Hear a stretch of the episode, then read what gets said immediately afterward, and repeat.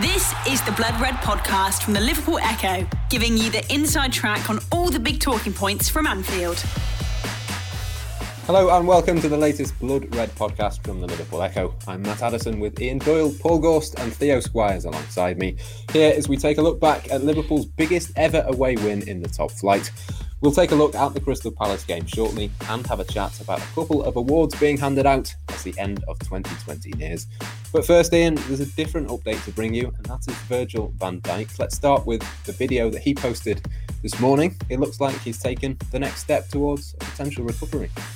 Well, yeah, considering he had his operation on his cruciate ligament, uh, what was it, seven weeks ago, something like that, for him to be training as he was. He was doing a bit of work clearly on his knee, doing some weights, but more importantly, he was doing a bit of ball work. It wasn't much, but it was uh, certainly more than I think any of us might have expected. Certainly, if, if I had an, oper- had an operation like that, I probably wouldn't be so keen to be kicking a ball around less than two months into it.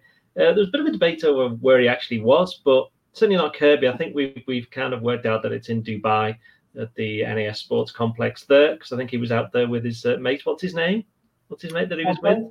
Salt Bae, yeah. Actual name, but yeah, Salt Bae. Yeah, don't know his actual name, but you'll all know which one he is. Um, so yeah, that's good for Liverpool. I mean, there's no suggestion that he's anywhere near a return, and I don't think anybody's anybody's saying that. But it's just good that he's clearly making uh, some kind of progress. And you know, Liverpool refused to rule him out when he uh, had the initial injury for the uh, rest of the season. So, I'm not saying he's going to be back. You know, I have no idea whether he's going to be back, but it looks as though he's given himself every chance to perhaps be back a little bit earlier than anyone expected. And that's obviously a, a, huge boost for, for Liverpool, Paul. Even just seeing him take this next step is enough to get a lot of fans very excited. Yeah, and you know, fair play to them if they are getting excited because why why wouldn't you be? You know, you you're kind of assuming the Van Dijk's going to be out for the majority of the season, and then you see him back um, doing his work with his rehab coaches at Kirkby, and now he's he's off in Dubai actually working with the ball, and it's all good news, isn't it? It's all positive news, and the fact that it's all being fed out via social media lets you know that he wants people to know that it's all coming along nicely. So yeah, um, why not get excited by it?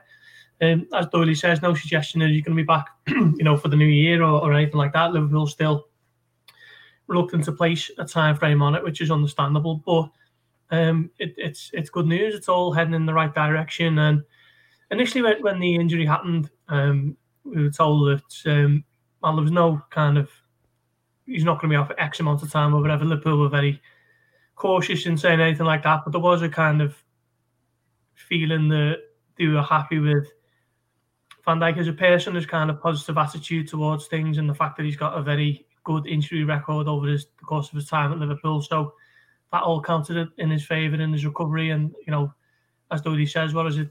Less than two months on since that operation in London. He's um, now working with the ball again, so it does seem to be as, as though those um, reasons to be optimistic have, have been well founded. Yeah, Theo, I know you wrote a, a, piece about the, the January transfer window and Premier League squad lists and stuff like that. There's limits on the numbers of, of foreign players allowed in Liverpool's Premier League squad. I suppose we'll get a, a hint in a few weeks as to whether Liverpool or or as is, is possibly the case or, or, not the case, whether they think he might be back before the end of this season. Yeah, we will. Um, obviously, Marko Grujic didn't he left on loan because Liverpool didn't have space in the squad for the foreign players before Van Dijk got the injury, and then Van Dijk's injury meant they could take him out of the squad, so there was that one space there. But if Liverpool are confident that he's going to be back before the end of the season, however long before the season end of the season that's going to be, they will need to register him at the end of January, the start of February. So that Liverpool squad list will give us a big clue as to when they're expecting him to be back. So if they don't name in that squad, you just, you're writing off for the season. But for Van Dijk, for a personal point of view, he's the Netherlands captain. Netherlands, assuming the Euros goes ahead as originally scheduled, are hosting some games. He will want to be back for the European Championships. He will want to be in that squad uh, regardless of when he returns. But he needs a good run of games, you feel, before the tournament so he can prove his fitness. So maybe he's aiming for, I don't know, a May sort of return. Uh, we've seen him come back from long-term injuries before. I think before he um, joined Liverpool, he was out for a considerable period in his final year with Southampton. And we've seen players come back early from injuries before. I think Djibril Cisse is one obvious one for me that he surprised us with how quickly he could return from a serious injury from the, the broken leg the first time. Uh, but it's all individual basis, and it? Players recover at their own rates. Uh, the fact that it's Van Dijk who has got a very good injury record compared to someone who I suppose like Alex Oxlade Chamberlain when he took a little bit longer to come back from his recent injury. Uh, it's positive signs. Good to see him kicking the ball. He's obviously wanting to put it out there, whether he's wanting to get fans excited and he's been a bit cheeky with it, or it is a genuine step towards recovery. We'll wait and see. Yeah, before we move on to the, the Crystal Palace game, Ian, there was the news this morning. Myself and, and Paul joined Christian Walsh to discuss Mohamed Salah being named the inaugural 2020 Premier League Reach PLC Player of the Year. Were you surprised that Mohamed Salah won that award? Um, given the fact that it's open to the fans, and we know that every time there's a fan vote and Salah's involved, you know the whole of Egypt seems to come out and vote. So uh, I wouldn't be surprised Salah doing anything in that regards. I mean, he's not going to win that at Real Madrid or Barcelona, is he? So uh, it's one of those things. I mean, I'm slightly concerned that Jack Grealish finished second, given the fact that I couldn't even believe he was. We, we did this before, didn't we? Uh, earlier this month, I couldn't believe he was actually in the final reckoning. I mean, uh, I think Kevin De Bruyne might be a bit unhappy about that, but you know, was it surprised that Salah got it? When you look at the fact that it's over the course of this year, look how many goals he scored already this season, and he did win the Premier League last season, and he was one of the not the top scorer in the league, but certainly one of the leading goal scorers, then you know I, I don't think anybody can doubt it in that regard. No. And Ghosty, we spoke about Virgil van Dijk there. Obviously, myself, you, and Christian had a, an in-depth discussion on it this morning. And if, if people want to, to, learn more about the award, they can go and, and listen to that podcast. But Virgil van Dijk was among the, the players that you picked out as, as your four on the shortlist for, for Liverpool. I suppose that it just goes to show, doesn't it? Liverpool have got players all over the pitch who, who could have been this in the end. Exactly, yeah. Like you were saying, Matt, it's it's one of those things now with Liverpool where in previous um, looking across the Premier League, yeah, Liverpool's best teams have always had, you know, Steven Gerrard, just for his longevity, and then you've had maybe a Luis Suarez or a Fernando Torres or a, a Robbie Fowler or a Michael Owen hasn't been too many kind of, you know, it, it's always been the quality around the top players that, that's often let Liverpool down in trying to win the Premier League or, you know, other major honours. But now, everywhere across the, the squad is, is top class, and, and that is the reason why they, are in the position they are, the, the, the, reason they've got the status and the reputation that they, they have at the moment. Because, you know, they're all top players. You know, it could have been anyone, couldn't it? Sadio Mane, Virgil van Dijk. Obviously, Salah has won it. Um, Trenton, uh, Andy Robertson were unlucky not to miss out, or unlucky to miss out rather. Fabinho has been fantastic at centre back and at the, in midfield. Alisson, best goalkeeper in the world. So, so everywhere you look across the squad, it's it's a team that's um, full of quality, and that is why they're, they're comfortably champions, and that is why um, they're probably going to retain their title. And just before we move on to, to Crystal Palace, there were there any players that you think from Liverpool should have, have made that list or, should have been a, a, little bit higher up in the reckoning? Um, Trent wasn't on the Liverpool shortlist, was he? I thought Trent would be higher up there, but I think it was one of those where when you're doing it over the full year, it's when the vote's being made, when the shortlist shortlist's being drawn up, you can see the players in the mix. The fact that um, Mohamed Salah, I, I reckon he deserves it based on what he's been like since the start of this season. But we wouldn't have been saying that at the end of last season just because there are players that had stood out more than him, like Sadio Mane, Jordan Henderson. And but then it's when you look at the numbers over the year as a whole. And I know Doyley's just mentioned De Bruyne will be upset, but you see he didn't even win the Manchester City one. Riyad Mahrez yeah. did. so I think that says a lot about uh, African fans when they come out and vote their players, their talismans. But um, Salah's a deserved winner for Liverpool, I reckon. Yeah, absolutely. Let's move on then, Doyley, to the 7 0 win at Selhurst Park. You were there. I'm not really mm. sure where to start with this one because it's probably not the worst performance you've seen. No, I don't think I've ever been to a game or ever seen a game where there's been so many really good goals. I mean, Liverpool could have had a, could have their goal of the season competition just from that game, which you know sounds ridiculous, but anybody, I'm assuming everybody's seen the goals. They were just phenomenal, and you know the game itself, the first half Liverpool got the great start with the the first, the goal after was after three minutes from Minamino, and that that helped him because he ended up being one of you know several Liverpool players who had a good game. But then for about 20, 25 minutes, Liverpool were they were second best to a lot of the balls. When they did have the ball, they weren't using it properly. You know, Trent in particular had a bit of a tough time down down the flank with uh, you know Eze and uh, Zaha kind of won't say targeted him, but they got a lot of joy there. And Palace had one or two, you know, decent half openings because you look at it and you think, well, what save did Alisson Becker have to make? I think he had to make one save from I think it was a a Jeremy Schlupp header, I think it was. That was about it. Uh, part of that was down to the fact that Fabinho had such a good game at centre back, certainly in that like 20 minute period. And that's, you know, as Ghosty said, that's what Liverpool have got all the way through the team. You mean you've got a, a world class defensive midfielder playing at centre back, probably playing just as well as any of the centre backs that for Liverpool have played since the turn of the year. Because people forget that, you know, towards the end of last season, certainly the start of this season, you know, Virgil van Dijk and Joe Gomez weren't massively on top of their game. I think after Van Dijk got injured, Gomez kind of was coming round to a little bit of form, and then he obviously got his injury while with England. But you know, Fabinho has been, you know, fantastic, and I think you know without wishing to look too far ahead at the transfer window, I think I think possibly his form and the fact maybe Van Dijk could be coming back early, I think it might that might influence Liverpool into perhaps not going for a centre back, certainly not in January, but go, going back to the game itself.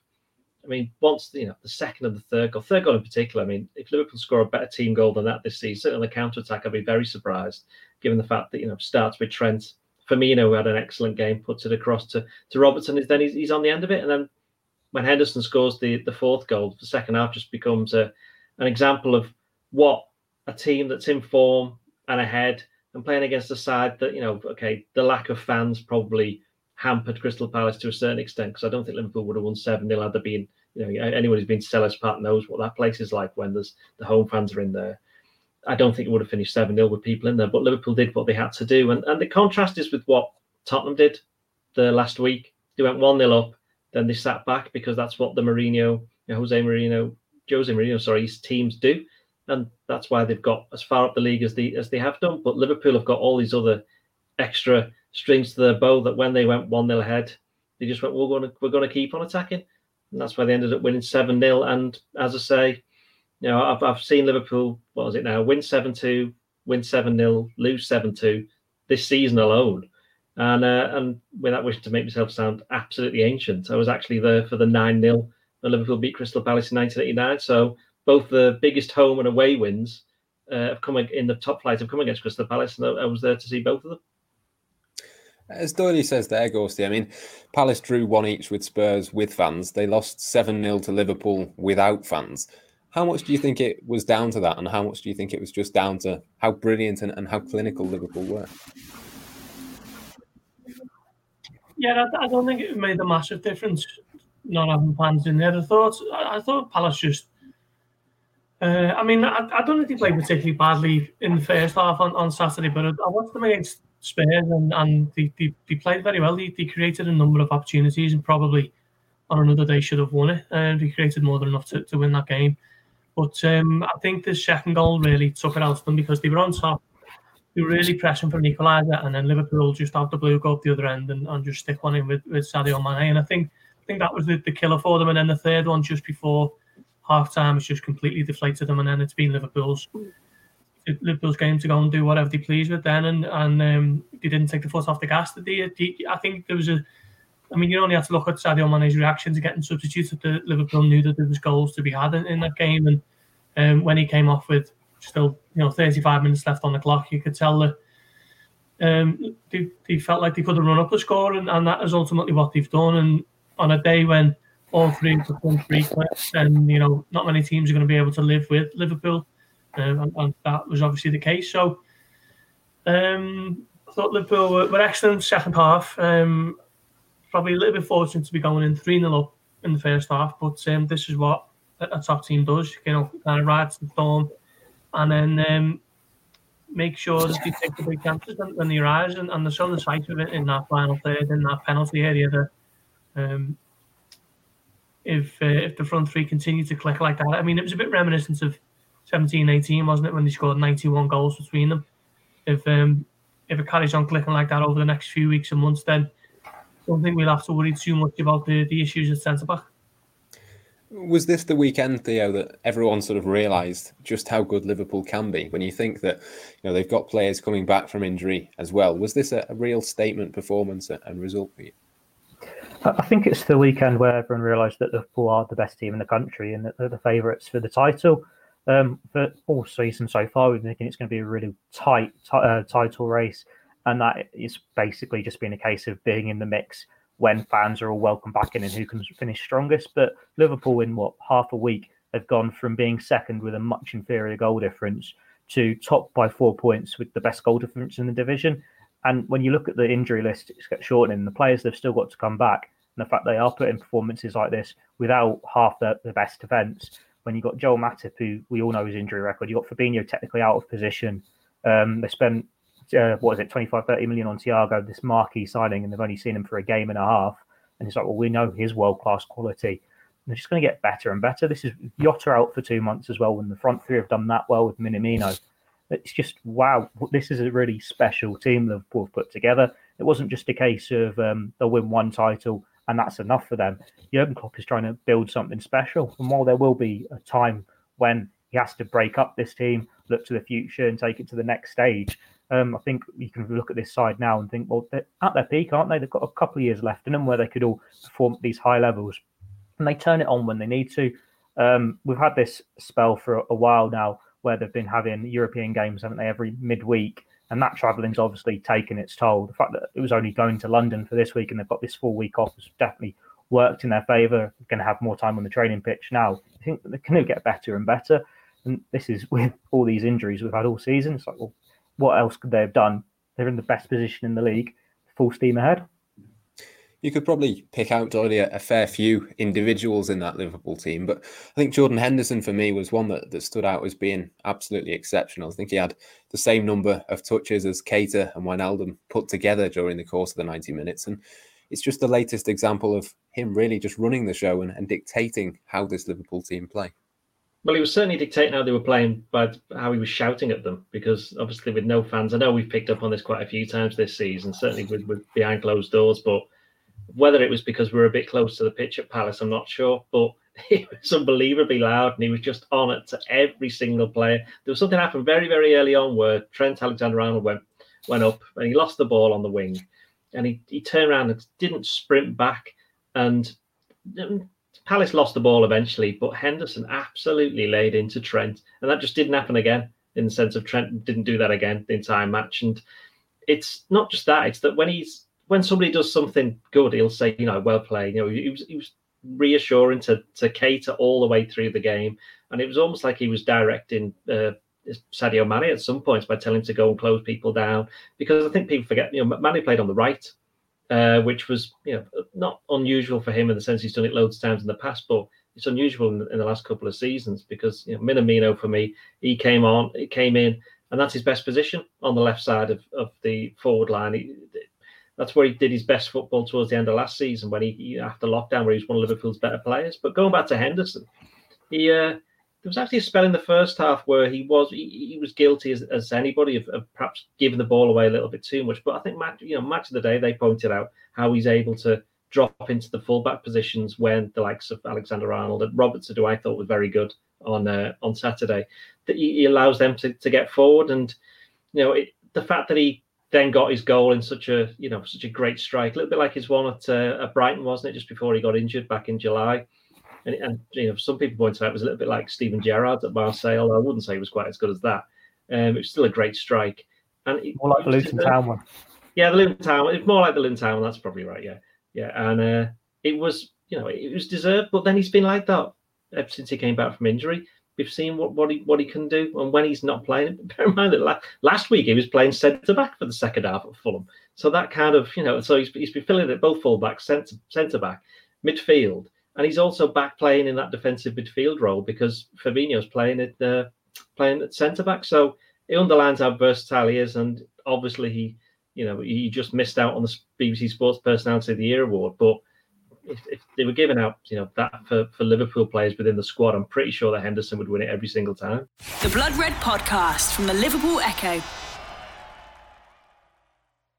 Yeah, absolutely. Another one that I wanted to, to pick out, Ghosty, was Sadio Mane because he hadn't scored for Liverpool in his nine previous matches, but he took that goal absolutely superbly.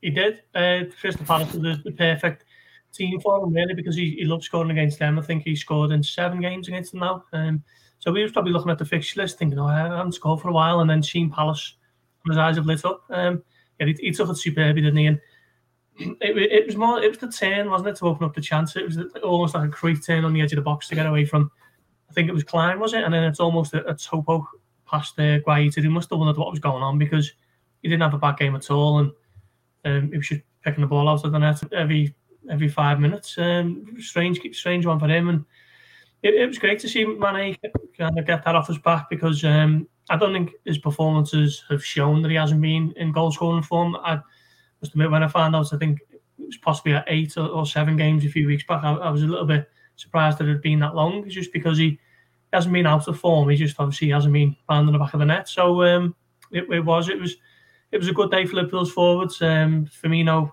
you know, obviously a man in form now, and hopefully those two goals will kick him on and, and he'll go on a bit of a, a score and run. And then, you know, Salah's been doing that all season, hasn't he? You know, I thought his two goals were um, kind of encapsulated everything that he's about, with the first one being a bit of a poacher's striking and the second one, you know, a, a fantastic uh, killer. Um, so great day all around. And, and um, Liverpool's front three will be um, licking their lips at the sight of West Brom on, on the 27th.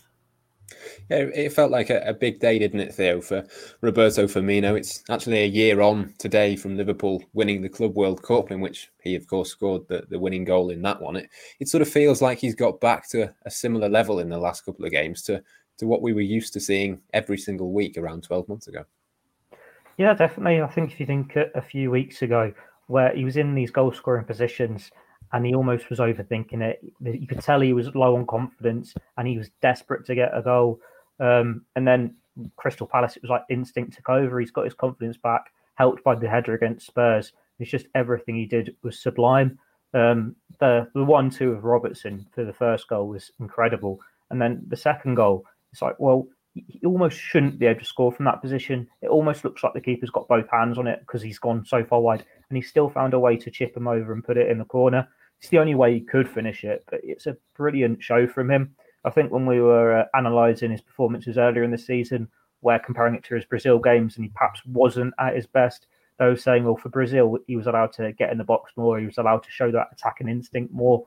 And it's basically what he was doing against Crystal Palace. It's certainly how he scored his first goal, having that desire to get in the box. And Firmino is a player that when he's got a smile on his face and he's playing well, you can't stop him. And the smile is definitely back it's been a strange year, 18 months for him. I think um, if you really want to analyze it, if you go back to the injury he got before the Champions League final, he's been hot and cold since then. He's had his great moments, obviously, scoring in the, the Club World Cup final last year, and he had a nice little run there around Christmas. But he has had some lengthy goal droughts in amongst it all as well, where the confidence levels drop, and Jurgen Klopp's had to come out and back him and say how important he is. Uh, but now he's looking like the Firmino of old. And while he might not be able to do a 17 18 uh, season where he's going to get 20, 30 goals, if he's providing the goods and you've still got uh, Mohamed Salah, Sadio Mane, and now you've got Minamino and Diogo Jota as well, well, you can't stop Liverpool because these front five, when they're given the opportunities, they're just going to be incredible and they'll destroy you if you let them on the ball, as Crystal Palace found out to the peril. I think one of the the many positives to, to come out of the match, Ian, for me, was the fact that Liverpool put in that performance, but they've still got plenty of players to come back from injury. We could see Thiago Alcantara, Xherdan Shaqiri, James Milner come back to team training very soon. And I suppose that just underlines the the sort of not just the the results and the performances that Liverpool have put in to get themselves into this position, but the difficulty for the rest of this Premier League that Liverpool are now just going to get even stronger over the next few weeks. Well, the interesting thing on that is that how many of those players are going to come in and go straight into the first team? I think uh, Klopp had a good. He said something. Basically, he was responding to what Jose Mourinho said after the Tottenham game, where he, well before the Tottenham game, wasn't he? Where he said everyone's talking about Liverpool's injury list, but look, this player's playing, this player's playing, this player's playing, and that was fair enough. Klopp agreed with that and said, "There's apart from the two centre backs, you could argue that's Liverpool's first choice team, or certainly very much near to it." The problem has been that they've not been able to rotate many people out when they have done, it's been a lot of the youngsters have been coming in. So the players that are coming back, they it's it's good time if they are back this week because you know I think they've got four games in the next in 13 days, starting with the West Brom game on Sunday and ending with the the FA Cup game at Aston Villa and and you know Newcastle away and Southampton away. They're not going to be particularly easy games. Certainly not easy games to get to. Tell you that it's a long way away. Um, it's bad enough going to, to, to Fulham and Crystal Palace. That's a bit of a trek. Um, but going back to the point, yeah, the, they're going to have these options. They'll be able to mix and match, and that's where perhaps something they didn't have. You know, for about you're right, Liverpool. that they are four points clear, although you could say it's really two points with the games now that some other clubs have got. That they're, they're, they're clear after 14 games because we're not. I know Liverpool are top of Christmas for the third year running, but it's not quite the same. I think they're about four or five games behind where they would normally be. So you're looking at mid January is probably that's the kind of realistic comparison that you have to make. But they're top and then they won through the Champions League group with the game to spur. It does show that perhaps, as you mentioned, Liverpool are not only still the best team in the Premier League, but they're probably a better team and a better squad and they're, they're better organised and, and, and better trained than perhaps a lot of people realise. And this isn't something that's just happened overnight. They haven't just won one Premier League. They, you know, they won the Club World Cup before they won the Premier League. They won the Champions League before they won the Premier League. This has been building for a while. And what they've now got is the players who are coming through, the youngsters, they're able to, they can see what's needed. They train. You know, a lot of these have been training with the first team squad for about a year now. That's why they can come in and make a difference because they know how the team plays. But yeah, that you have got the likes of Shaqiri and Milner and that bloke called Thiago. These apparently they signed in the summer. Don't know about him. Don't know anything about him. Uh, he will be, as Klopp said, he will be like a he'll be like a new signing. I know it's the old cliche, but he actually will be because he's only played 135 minutes. And I think I wrote a piece the the other day that Liverpool's three summer signings, you know, Tsimikas has barely played. You know, Thiago's played 135 minutes and and Jota, you know, he's, he's been very well when he's played, but I think between them all, they've had about five 90, 90 minute performances. It's been more on the the kids, the likes of Curtis Jones, the likes of you know Rhys Williams, Neco Williams, that Liverpool that have helped Liverpool get into this position now. That when all the players start coming back, it's from a position of strength where they're holding on to something rather than trying to catch up with everybody else. I think it, it says a lot, doesn't it, Ghosty, that even though someone like a, a Thiago or a Shaqiri is coming back, the players who've stepped in have been so good, and I include Henderson, Wijnaldum, Curtis Jones in these. It's not just a given that Liverpool will change up their squad. It is more a case of it's great that they're back because now we can rotate. Definitely. I think if everyone who's injured at the moment for Liverpool comes back for the West Brom game, I think the only one who definitely take his place would be uh, Van Dijk. Uh, Thiago obviously is, is, a top player, but he's only made two appearances and he's only played one full game. And nearly into January. Um, he's played 135 minutes, and I think only Oxlade Chamberlain has played less than that in the squad, and that's only because he's played 15 minutes and he's been injured all season. So um, the idea that he walks back into the team is not uh, not necessarily a given, even though we all know that he's he's a top quality midfielder.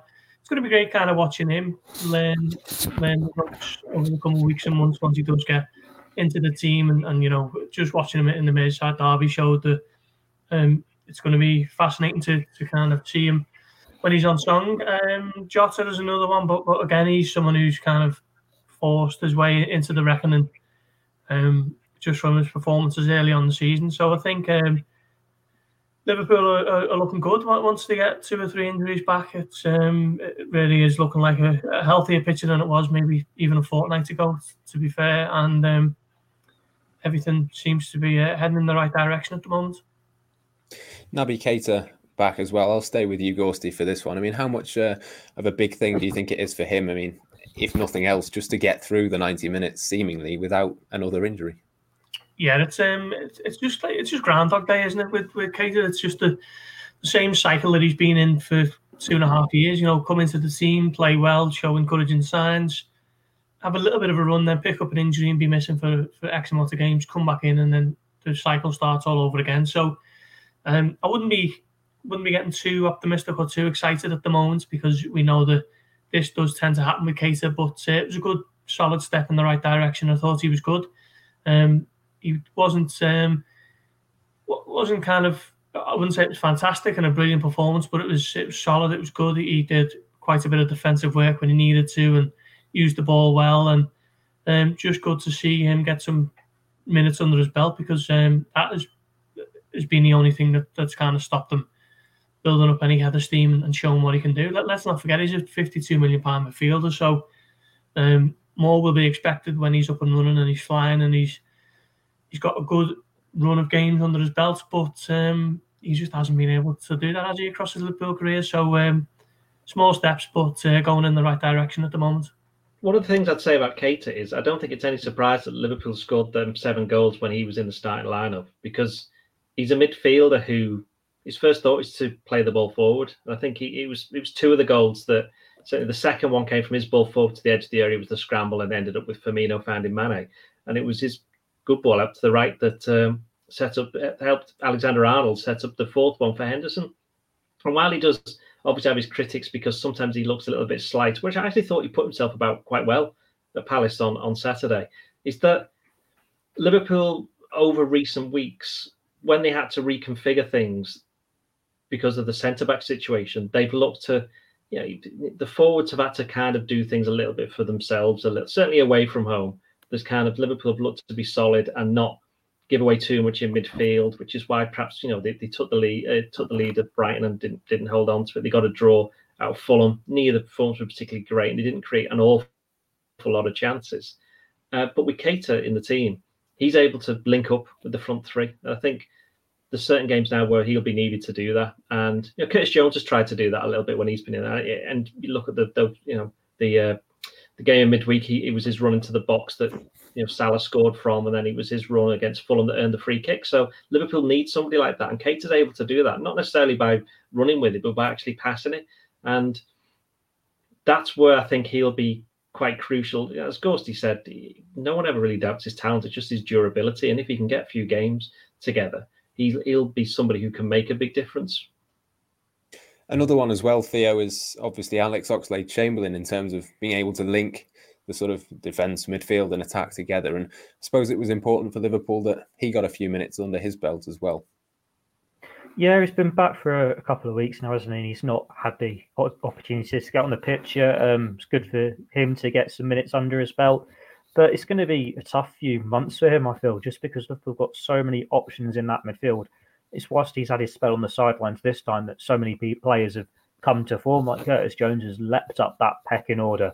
It's like he's got it all to prove yet again. I think, well, it's only a couple of years ago he was one of the first names in that midfield before he got his first bad injury. It's just like he was linked with the transfer, wasn't he, last summer? Uh, he's another one of those players that might have an eye on the European Championships. It's like, well, he's going to have to prove that he's still deserving of this place in the Liverpool team and that he can be more than a squad player. He's obviously a very useful player to have because he's got such versatility. Like they can put him in the front three on either flank. He's done the false nine role a couple of times. He's obviously very good in midfield, getting forward. But when they've got so many now midfield players getting forward, it's like, well, how is he going to get that run of games to prove his fitness, uh, to show some consistency, even when he has put the injury woes behind him? but he's a very likable player in the squad. He's obviously got this talent. Uh, he's versatile. He's very good player to have going forward. And it's just, well, can he prove it on a more long term basis? I think you compare that the knee injury he had. Jurgen Klopp said the absence, the layoff would be similar to the time Jordan Henderson had. Well, he's already been out, what, a month longer than that. So it's definitely playing catch up for him. The fact that we're nearing the halfway stage in the season, but he can be another one that's like a new signing, using that old cliche after Christmas. Yeah, absolutely. Just before we finish, then, the BBC Sports Personality of the Year was announced last night. Liverpool named Team of the Year for the first time since 2001 under Gerard Houllier. Jurgen Klopp named Coach of the Year as well, Ian, just a couple of days after getting that FIFA Best Coach of the Year award as well. On both occasions, though, he was very quick to praise his staff and, and the people around him, and I suppose rightly so, with Pep Lijnders, Peter Krawietz, and all the rest having played a huge part for Liverpool. Well, he, he said it the other day, didn't he? He came up with a quote. I think it was when he was asked about that FIFA award, where he said, "I wouldn't say I'm the best coach in the world, but I'd say I've definitely got the best coaches in the world around me." Which that's the, that's the kind of team ethos that he's looked to in, inject. It. I was going to say Melwood then. Well, it was Melwood initially. Now it's Kirkby, but um, you know, ever since he first walked in, wasn't he? he? He wanted everybody to feel part of the same. Don't want to use the old cliche, but LFC family. But that's exactly you know, it's a cliche because it's true it's like most cliches. So that that's exactly what he's been able to achieve at the club, and they wouldn't be where they are now if they weren't all pulling together in the same direction. But there always has to be this kind of figurehead or person who's leading the way, and it just happens to be this charismatic football manager who's come in and from the minute he, he came in, it's like the, the city, certainly the, the red half. Not so sure on some of the uh, the, blues in the city, aren't so keen on him. Um, but he's coming, he's been welcomed with open arms, and he's he's kind of he's bought into it as well, hasn't he? He's bought into the whole Liverpool ethos, the, the history of the club, but with, while always looking forward. Remember, he, he wanted to take the backpack of history. They are often, you know, they've they've done that, and then they've, they've put loads of stuff in a new one that whoever takes over, he's going to have to carry that one. So that's going to be tough for them. But you know, he's going to be around for a good few years yet, and uh, he was deserving of the award. Liverpool would deserve the award, though. Obviously, I personally think it should have been the St Helens Rugby League team that should have won it.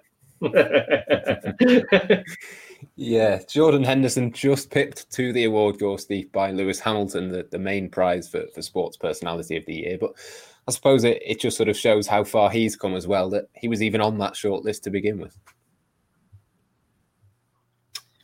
Yeah, yeah, I think so. I've, I've seen I've seen quite a lot of people on, on my Twitter feed last night kind of complaining that um, Lewis Hamilton was, was beating Henderson to it and questioning the the, the, the sport. But uh, it's more about what what you've kind of done off the pitch just as much as what you've done in your field, isn't it? Or your you know your track. And I think Hamilton's done done a lot of good work, kind of looking to diversify F1, and Henderson was kind of recognised for a lot of his work, um, helping out the NHS and the Players Together initiative and so on.